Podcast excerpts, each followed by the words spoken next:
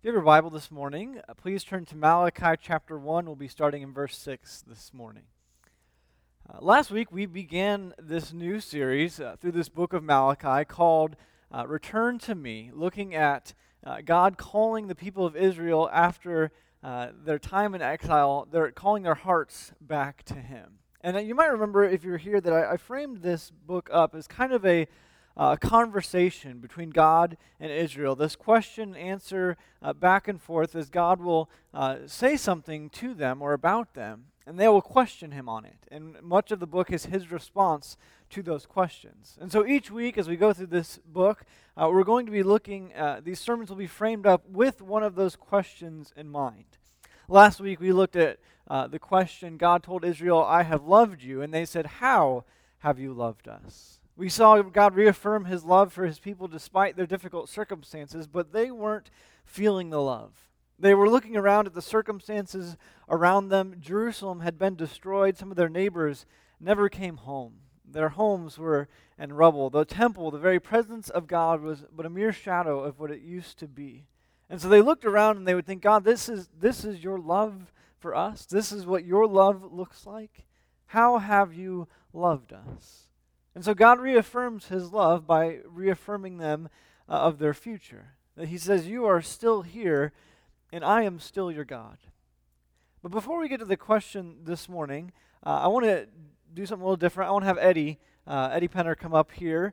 Uh, you know, really, we don't appreciate our volunteers uh, who do as much for the church as we could. And so I want to uh, thank Eddie. He is here every week, uh, helping to lead our songs in here and, and, does a great job with that. And and so, Eddie, I just wanted, I have a small bag of Oreos here for you that I wanted.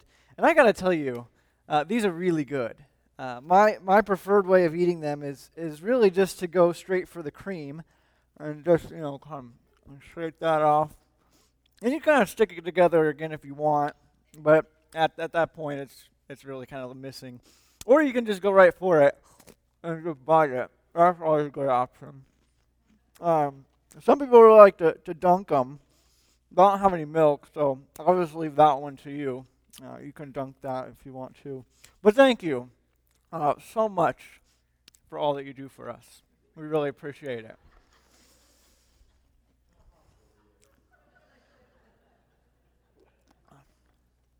Well, how about a hand for Eddie?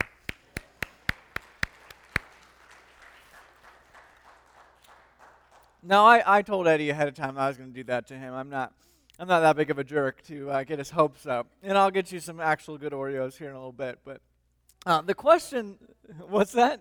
Double stuff. All the stuff this time.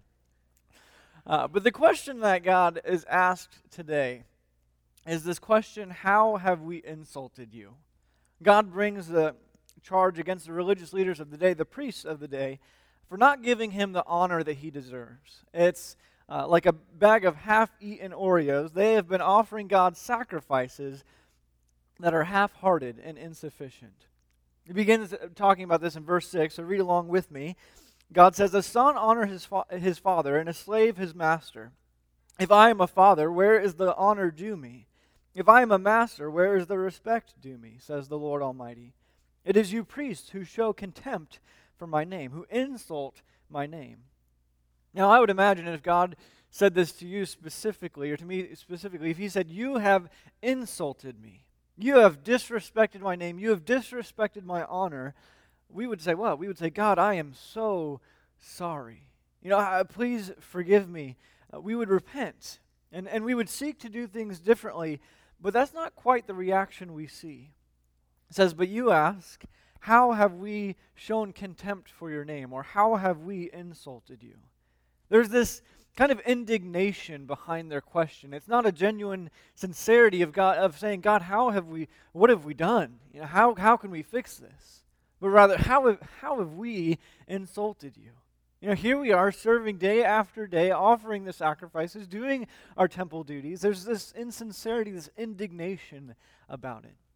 Chandler, uh, when we ask him to say sorry sometimes, but he's not really at a repentant point, We'll say, Sorry and, and be really indignant about it. And I kind of think that's what's happening here. There's this indignation uh, of repentance, uh, uh, of sorry, but no real repentance. And so God is alerting them to what has been going on, how they've been insulting him. Verse 7 says they've been insulting him by offering defiled food on my altar. But you ask, How have we defiled you?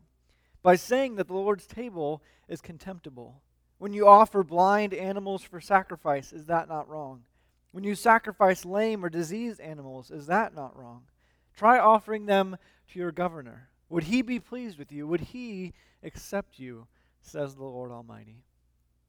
You see, in the Old Testament, God uh, allowed atonement or allowed forgiveness uh, of sins through the sacrifice of animals. And ultimately, that sacrificial system would be fulfilled in the sacrifice of Jesus. But it was in, those, in that time the priest's responsibility to, to watch over and administer these sacrifices.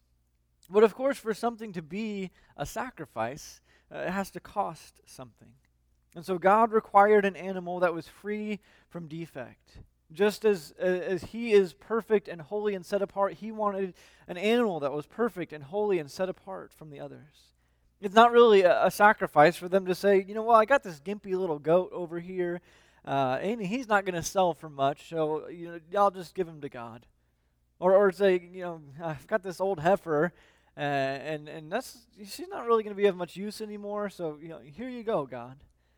Even in his law, specifically in Deuteronomy 17, God had said, You shall not sacrifice the Lord your God an ox or a sheep which has a blemish or any defect, for that is a detestable thing to the Lord your God.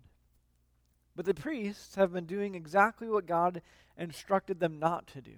They've been offering these blind and, and diseased animals, animals that they can't sell, they can't get anything out of, and so they give them to God rather than offer their best. And I think the, the real offense behind this kind of goes back to this issue of last week.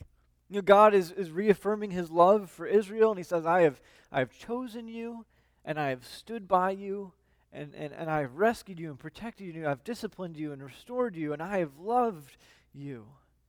And in response, rather than giving me your best, you give me the leftovers. The thing, the thing is, we, we know uh, that this kind of thing wouldn't work even in our everyday uh, realities, or our human relationships. God says, you know, try offering these sacrifices, these gifts to your governor. Would he be pleased? You wouldn't, you wouldn't dare offer them to somebody in authority over you from a worldly perspective. If he was saying it today, he might say something, you know, uh, like on Mother's Day, you know, if you're married and have kids, your, your wife takes care of your kids and, and keeps the house running smoothly and, and cooks for you and cares for you and loves you. And so, as a sign of appreciation on this big hurt day, her day, you give her a used vacuum cleaner you found at a garage sale. You know, it's, it's just not going to fly. God's saying you, you wouldn't give your boss a, a half eaten cake on Boss's Day, would you? You wouldn't give one of your uh, precious volunteers a bag of half eaten Oreos, would you? There's this kind of double standard going on. And it, it kind of got me wondering uh, maybe the main question of this whole section. You know, why were, why were these priests, why were these religious leaders doing things that they know are, are wrong in their worship, willingly know uh, that are wrong in their worship? And I, I, know every human heart has this propensity to do the wrong thing and to take shortcuts. All of us have had moments where we know that God asks something of us, and we purposely and willingly do the opposite. And, and so maybe that's what's going on with these priests. Maybe they're just corrupt or, or lazy or, or willingly disobedient. Uh, but I think, you know, as a minister, I always, I don't always do the right thing, but I always try to do the right thing. If I'm doing something, it's because I, I believe it to be right. And so, what could be at work here is, is lead the, what could, what could be at work here to lead these priests to, to knowingly disobey what God has called them to do. Yeah, I, I think it goes deeper than just breaking a rule. I think God's main beef with them about their offering is not that they're offering bad beef. I think Malachi gives us some clues as to the heart of the issue. And I think the heart of the issue is an issue of the heart. As he always does, God goes right for the heart. The issue with the heart of these leaders is that their rituals have lost their meaning. They're, they're going through the motions, but they've not committed themselves to truly worshiping and pursuing what God wants of them. They don't offer their best, but rather they, they sacrifice it costs them nothing. and is of little use to them. They're going through the motions. Their offer of diseased and sickly animals reveals uh, the nature of their heart has likewise become sickly and diseased. And so the question I think that we must ask all of ourselves in coming to this passage is are we doing the same thing? You know, are, are we just going through the motions? When it comes to our worship, the, the ways that we connect with God, are we genuinely engaged at a heart level? Or are we just letting the ritual play out? Are we offering our best, or are we offering what is convenient? God tells us what's at stake if we go with what's convenient. It says, Now plead with God to be gracious to us. With such offerings from your hands will he accept you, says the Lord Almighty. Verse 10 Oh, that one of you would shut the temple doors so that you would not light useless fires on my altar. I am not pleased with you, says the Lord Almighty, and I will accept no offering from your hands. My name will be great among the nations from where the sun rises to where it sets. In every place, incense and pure offerings will be brought to me, because my name will be great among the nations, says the Lord Almighty. But you profane it by saying, The Lord's table is defiled and its food is contemptible. And you say, What a burden! And you sniff at it contemptu- contemptuously, says the Lord Almighty when you bring injured, lame, or diseased animals and, and, offer them as sacrifices, should I accept them from your hands, says the Lord. Cursed is the cheat who has an acceptable male in his flock and vows to give it, but then sacrifices a blemished animal to the Lord. For I am a great king, says the Lord Almighty, and my name is to be feared among the nations. I think nestled within uh, these warnings that God pronounces uh, is what I think the main issue is when it comes to, to going through these motions of worship. Verse 13, uh, there's a, a line that stands out. He says, And you say, What a, what a burden, and you sniff at it contemptuously. Some translations, rather than what a burden, say, What a weariness this is. The religious leaders are, are looking at their ministries and they're saying, I'm, I'm just so tired of it. This word sniff is a, a Hebrew word uh, to, to blow away, to heave a sigh. And these religious leaders think of their duties, and I have to be honest, because this one hit me right in the gut. Because sometimes ministry is wearisome. And I, am not just talking about being tired We've all experienced that. But I, am talking about being guilty of, of treating ministry as a burden of, of weariness, a, a worrisome burden. You know, there's times where I'm at a conference or I go home and, and people say, how are, th- how are things going at the church?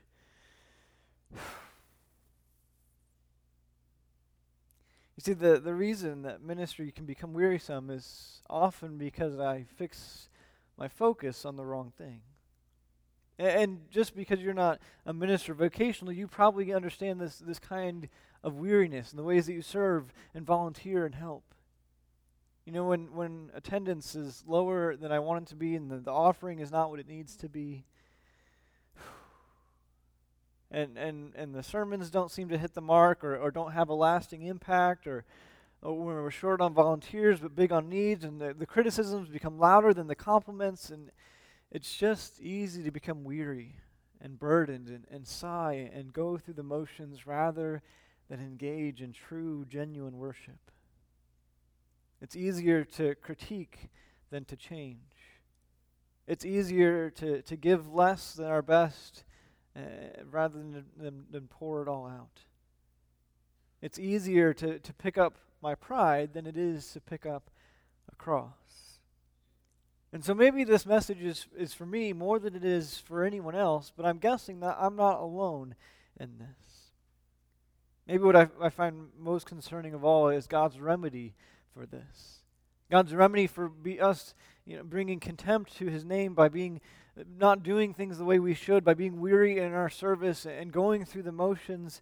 God says this Oh, that one of you would shut the temple doors so that you would not light useless fires on my altar. I am not pleased with you. And I will accept no offering from your hands. My name will be great among the nations from where the sun rises to where it sets. In every place, incense and pure offerings will be brought to me, because my name will be great among the nations. When God sees his people just going through the motions, he says, I would rather you shut the doors of the church than continue in useless and empty worship. You see, God doesn't need us to thrive. God says, You could shut the temple doors and never sacrifice another thing, and still my name will be great throughout the world. God doesn't need us, we need Him. And we get the privilege, not the obligation, not the burden, not the, the weary practice. We get the privilege of worshiping Him. So, are we just going through the motions in the ways that we worship and the ways that we serve? Are we just showing up on Sundays and, and singing a few songs and listening to a sermon, or are we coming to honor the King? Are we keeping the best for ourselves and offering what is convenient? Are we weary in our service to Him? Galatians 6 9 says, Let us not become weary in doing good, for at the proper time we will reap a harvest if we do not give up. Church, let us not grow weary in our service to God. Because we have something so much more valuable to offer up to Him than sheep and goats. We're called to sacrifice uh, and offer up our very lives to God. Romans 12:1 says, "Therefore I urge you brothers and sisters in view of God's mercy to offer your bodies as a living sacrifice, holy and pleasing to God. This is your true and proper worship." But the thing with a, a living sacrifice is it can crawl up on the altar and it can crawl off the altar. True worship is to offer our very lives on the altar of sacrifice to sacrifice everything that we have for him because he has sacrificed everything for us. When God chose to sacrifice for us, to pay the price that we owed for our sin, he didn't give us the leftovers. He didn't give us something that was of little use to him. When God gave Jesus as an atoning sacrifice, he gave us his very best. So have we given our best to God? How will we give to Him in our worship? Will we give to Him out of convenience or will we give to Him out of conviction? A friend of mine set up a, a few pairings answering this question that I wanted to share you, with you. His name is Jordan. He's a preaching friend of mine. He says, The convenient church says, I will give and I will serve when I have extra, when I have duplicates. But the convicted church says, I will pour out everything. I will give it all I have, and I will give it everything I've got. The convenient church says, I will do that when it's something I'm passionate about. But the convicted church says, This is what the king has called me to do, whether I like it or I'm passionate about it or not. The convenient church says, We will go through the motions, while the convicted church says, We will give 100%. So this morning, I want to call you to worship. Not in a sense of singing songs on a Sunday morning, but worship with your life. Worship that doesn't go through the motions or isn't wearisome. Worship that is true and genuine, that offers our best to the King of the universe. Maybe for you, that means uh, giving your life as that living sacrifice. Maybe for the first time, maybe, maybe in a sense of, of giving it again because you've, you've, as a living sacrifice, maybe crawled off the altar and you've not been sacrificing all that you have for Him and His service. So that's what I want to call all of us to this morning, maybe myself more than anyone else. If that's a decision that you need to make, uh, I'll be up front, some of our elders will be in the back, and we'd love to pray with you and talk with you. We'd love to encourage you to, to offer your best to God as your spiritual act of worship. Church, let us not grow weary in our service and our worship, but rather let us continue and press on and offer our best to God, so we might honor his name and see it made famous throughout the earth. Let's pray. Father God, uh, we thank you uh, for your love for us. We thank you for the ways that you have cared for us and provided for us and guided us. Uh, we know that we would not be where we are were it not for your guidance in our lives. And God, sometimes in response to that, we don't give what we ought to. Not just you know, monetarily or, or physically, but we don't give of our lives, give of our service, give of our worship like we should. God, I pray that you would forgive us in the times that we have failed to give you the honor that is due to you as our King, our great King, and our Savior. God, we pray that what we offer to you in sacrifice, be it in our tithes, our offerings, our, our singing, our study, our service, whatever we do, however we give, that we would do it wholeheartedly, not out of convenience, but rather out of conviction. That we would not offer up what is left over, but rather offer our very best to you. God, we thank you for offering your very, very best for us. That when the price needed to be paid for our sin, you didn't give us a second rate sacrifice, but rather you gave us your very Son. That he would go through and endure the punishment that we owed so that we might live eternally with you. God, we're grateful for Jesus. And it's in his name we pray this morning. Amen.